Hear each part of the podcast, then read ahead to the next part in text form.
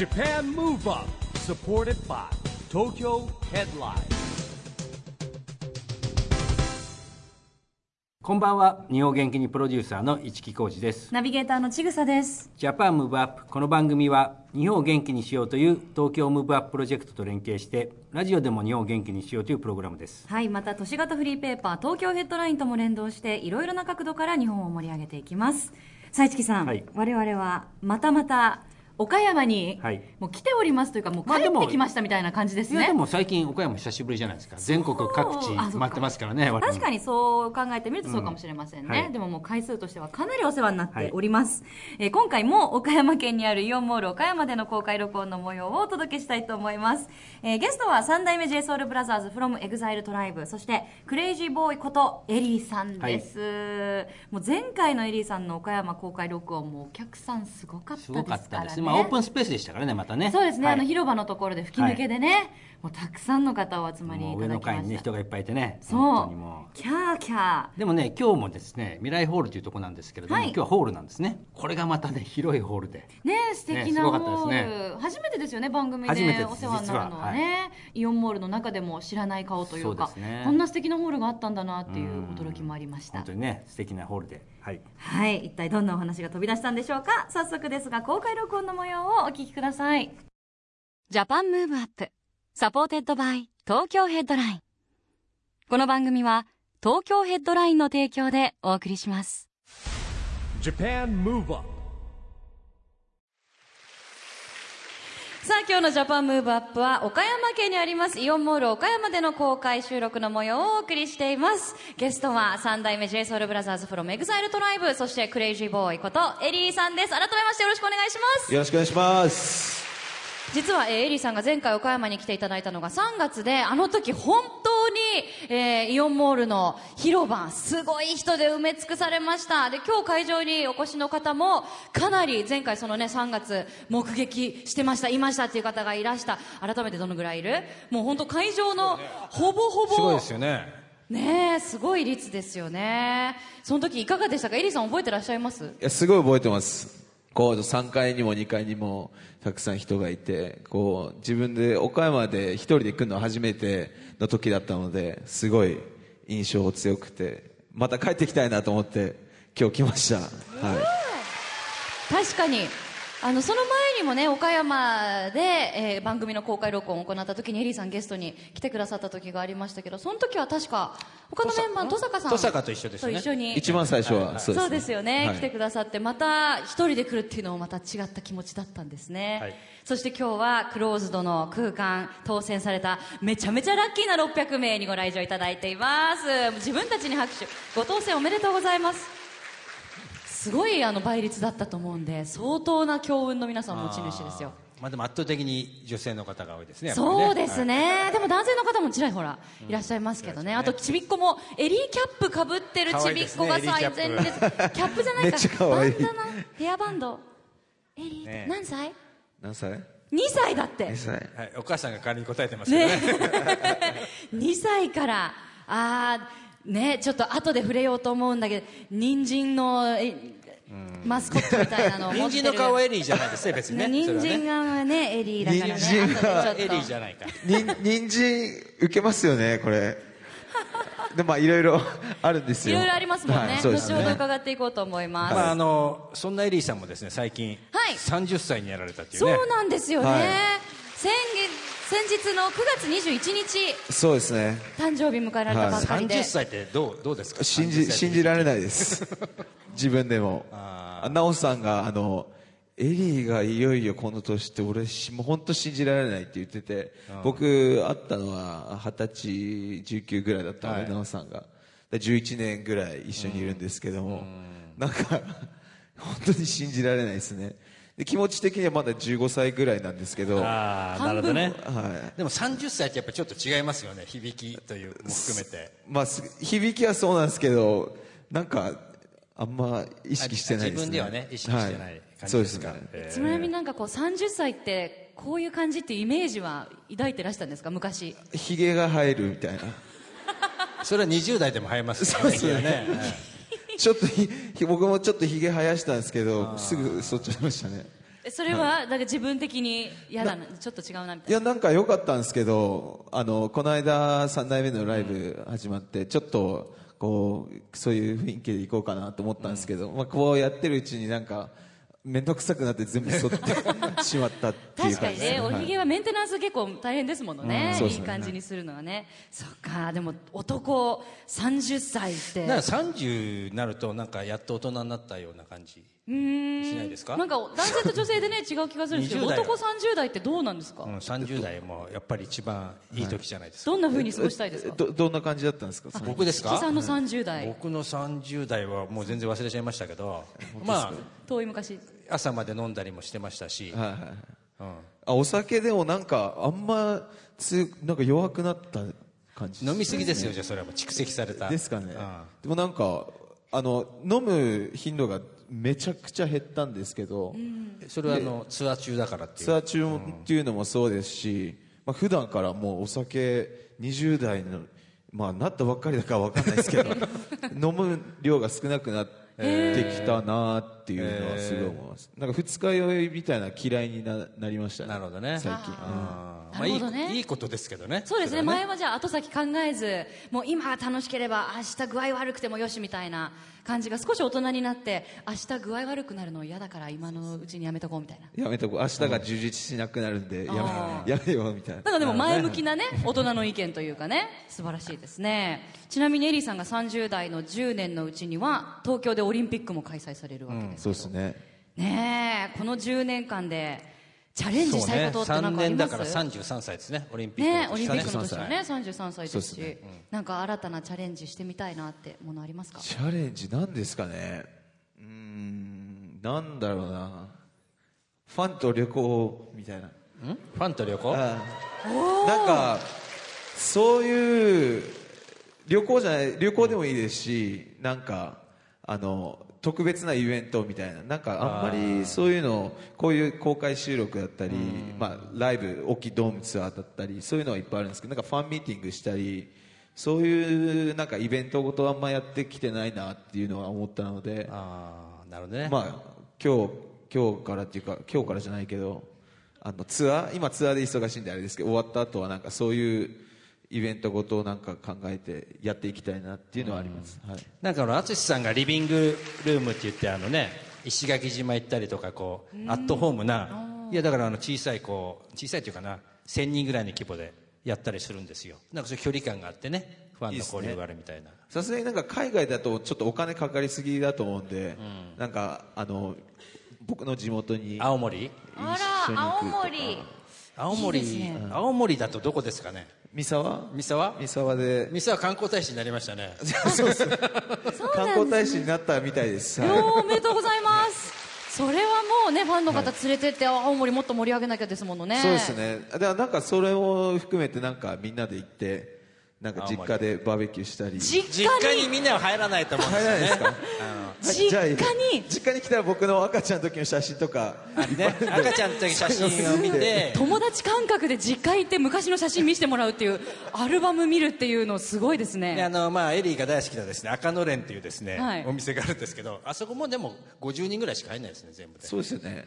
なんか、うん、50人ぐらいしか入れないで、野外で僕たちの野外で バーベキューやって。でもなんかそういうなんかファンの皆さんとなんか、うんこう音楽もそうなんですけどなんか普通に交流できる。クレイジーボーイツアーみたいななんかやりたいです、いいですね。夢膨らみますね。ちなみになんかよくねあの芸能人の方のご実家とかってもうバスツアーみたいなのでここ右手に見えますのは、エリーさんのご実家ですみたいなの組まれたりするじゃないですか、もうそういう感じで地元ではもうちょっと知られちゃ知られた名所なんですか？そうですね。でも、あのおじいちゃんっていうか本当のお実家実家の実家はこうもうちょっと田舎にあるので大丈夫なんですけど、まあ、お母さんの美容室はそういう、はい、お客さんが来てお母さん美容室お店もね通り沿いにありますああ行かれたことあるんですか僕行ったことありますあらあら羨ましい。どんな？羨ましい。普通の美容室ですよね。素敵な美容室でしたか？はい。いや中中まで入ってないですよ、はい。えー外観外まで、はい。外ではい。ああじゃあもうねなんかもうファンの方だったらもしかしたら訪れたことある方もいらっしゃるかもしれません行きますか大森まで。えいる？美容院行ったこ見たことある人いる？あさすがにまだいらっしゃらない。じゃあ今度ね、あのエリーが、エリーと行く青森ツアーが実現された折にはね、一気に600人増えるかもしれません。い見たことある方がそんなのもまあそしてそんなねクレイジーボーイがアルバムをね、そうなんです新しく出したということではい、これもまたね、お誕生日に嬉しいことがもう一つありました。9月の21日にクレイジーボーイのアルバムと映像作品をパッケージしたネオ東京ワールド発売になりました。おめでとうございます。ありがとうございますはい、こちら、初めてパッケージ化されたんですね、フィジカルとして。そうですよね。そうですね今まではあのこうダウンロードだけでこう聴ける感じだったんですけど、今回はパッケージにして届けたいなと思って、はい、作りました、はい、なんでね、今までの配信リリースもね、良かったけれども、やっぱこう、フィジカル、あ、持ってる方がいる、早速、皆さん。あもうもうね、フィジカルになるとこうね、実際に抱きしめることができますからね、ものとして。発売されてはい、9月の21日に発売になったのでき。さっき持ってたじゃないですかそうですよ、市木さんさっき手にしてたじゃないですか。何を手にしてると思ってたんでか？ますせん。ちょっとあの日日付感覚がちょっとずれてましたすみませんちゃんとね、9月21日、お誕生日リリースですから覚えておいてください。内容的には、エリーさんどんな風な？そうですね。あの今までリリースしたこう楽曲とあとドキュメントこう裏側の僕だったりあとライブ。こうこの間あの仲間みんな来てくれてこうクレイジーボーイとしてライブさせてもらったんですけどその時のライブの映像がこうこのパッケージに入ってるのであと写真集ですね。40ページのスペシャルフォトもついてる。すごいですね。その人参が出てくる。あそれで人参が関係あるんですか人参がね、それでね、2歳の今日お客さんが持ってきてくれてます。その人参は実はその中に入ってるブックレットの下にこうパラパラ漫画みたいになってて最後に僕が人参になるんですよ。なるほど。最初は何なんですか？最初は俺です。あ俺あ最後人参になる。人参のお化けに追いかけられて、あそれは見てください買った人はい、はい買ってからのお楽しみですね。でもね、それもぬいぐるみにしてくださってる方もいる。手作り？やばいっすね。やばいクオリティですね。てないでしょだってそれはね。作ってあもうますよね。それグッズ化したらめちゃめちゃ売れそうですけどね。すごいクオリティに皆さん。愛情がありますね。エリーさんファンの皆さんは。まあそんな皆さんはもうね、えー手にしていただいて早速音楽の方も聴いてくださってると思いますがここでもぜひ一曲お聴きしたいなと流したいなと思っております。エリーさんどの曲にしましょうか？曲紹介お願いできますか？そうですね。あのーネオ東京 EP2 から今市君と一緒に作った「ノーモークライです。ぜひ聴いてください。どうぞ。Japan Move Up お送りしたのは、えー、No More Cry フィーチャリングリュウジ今市でした。さあ、えー7月には、えーエリさん、まあ、クレイジーボーイ主催のライブも行ったということで、先ほどからね、少しずつお話は出てるんですが、はい。こちら、行かれた方、会場にいらっしゃいますでしょうか？あ、すごい、手が早く上がった方、い。らっしゃいますね。めちゃくちゃ限定だったんですよ。えー、何人何人くらいだったかな？1000人。1200お人。ー1200人。すごいね。はい。そう1200人限定でやって。すごい。でもその時はマジでやばかったですね。もうみんなすごい近かったんですよ会場が。本当これこれぐらい。でもみんなの笑顔がすごい見えたしなんかなんかやってよかったなってすごい思いました。はい、うんゲストも豪華だったんですよね。ねゲスト、はい、こう正吉さん来てくれたり、ドーベル、オンミーこうドーベルマンあドーベルマンインフィニティ言った？ドーベルマン。さっきドーベルマンだからインフィニティがついた今。大丈夫。大丈夫、だからみんな来てくれて本当にこうなんていうんですかね。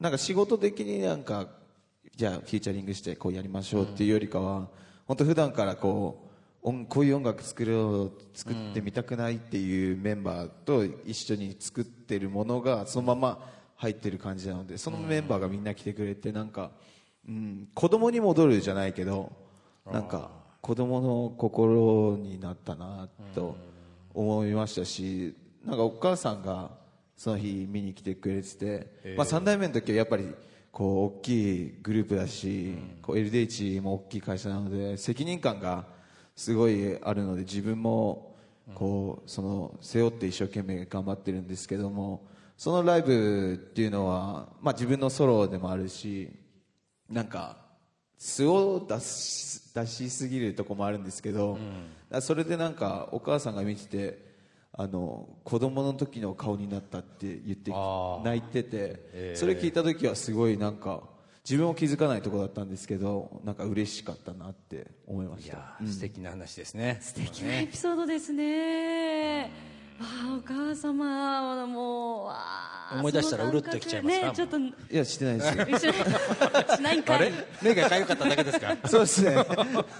ね、でも会場の中にほらうるっと来てる方がうん目がね。うるっとと思ったら目が痒かっただけだった。いやいやいやいや来てますよね。いやーそっかお母様の気持ち想像すると本当うるっと来ちゃいますがなんかアンコールも本当に鳴りやまなかったって伺ってます。なんかしかもアンコールの準備をあまりこうされてなかったっていうか。そうですね。アンアンコールは準備しない方がいいと思ってああなるほど、ね、本当にアンコールがなったら行こうと思ってたし本当のアンコールにしたいなと思ったのでそうしてみてで めちゃくちゃな状況になったっていう。なるほど。はい、で結局なんか3曲ぐらいやって、なんかなんか本当なんかすごいフリーだったんですけど、すごい楽しかったイメージがあったですね。はい。うん。やっぱりアンコール、ね、もし本当にアンコールがなったら行こうって思ってたってことはもしかしてないかなっていう気持ちも、ね、アーティストの方ってやっぱりそれにはけていく時ってあるわけじゃないですか。そうですね。でもなかったらなくてもみんな笑ってる顔見て楽しかったんだろうなって思ってたんで大丈夫かなと思ったんですけどまあアンコールもあったんでなんかやろうと思ってぱ嬉しいですよね。本当にこうバイバイって言った後にアンコールが起こるっていう感覚。そうですね。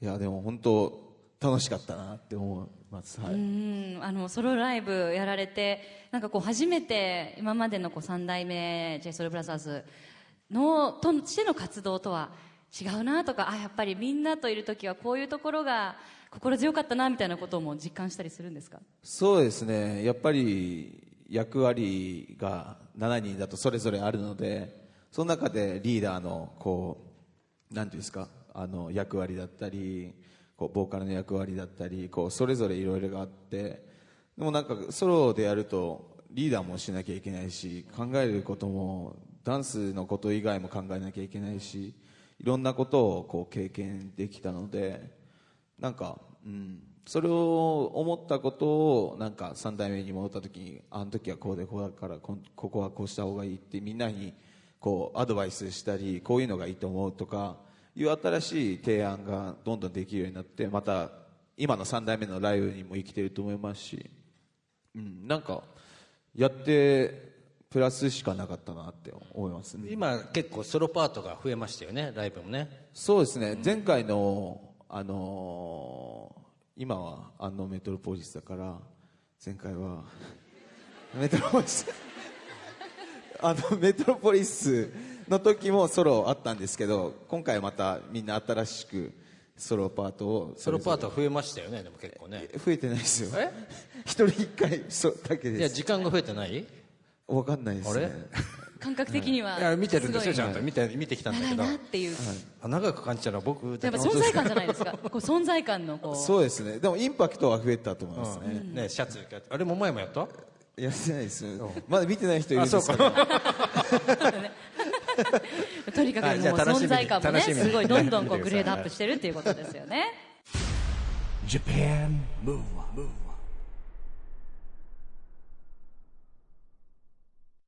ということで今回は9月29日に岡山県のイオンモール岡山で行われた公開録音の模様をお届けしました。いやー今日も盛り上がりましたね。毎回エリーさんのファンサービスにはねもうそうです。ねまあ多分岡山のですねファンの皆さんがあったかいんでやっぱりエリーももうちょっとね余計嬉しくなって頑張っちゃうんじゃないですかね。はい。そうですね。もう本当相乗効果でねすごいあったかい雰囲気の。そうなんですよ。またぜひ遊びに来ていただきたいと思います、はいさあ次週も今回の公開録音の後半の模様をお届けしますのでお楽しみに。そしてここで毎月第2月曜日発行のエンタメフリーペーパー東京ヘッドラインからのお知らせです。来週10月9日月曜日に発行する東京ヘッドラインは俳優の大森奈緒さんの関東インタビューや分かりやすい衆議院選挙注目候補特集。10月25日から開催される東京国際映画祭直前特集。さらに先日公開収録を実施しました東京創業ステーションの特別号外が挟み込まれており情報満載の40ページでお届けします。それ以外にも EXILE 哲也さんのコラムをはじめ東京ヘッドラインでしか読めない情報がたくさんありますよ。ぜひお手に取ってみてください。東京ヘッドラインの配布先は東京ヘッドラインウェブをチェックしてください。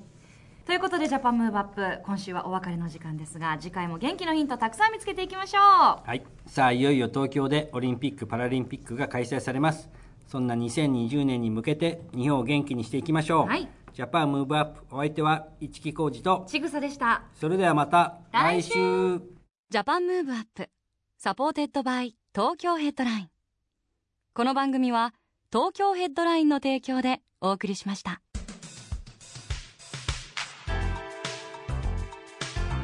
Japan. Move Up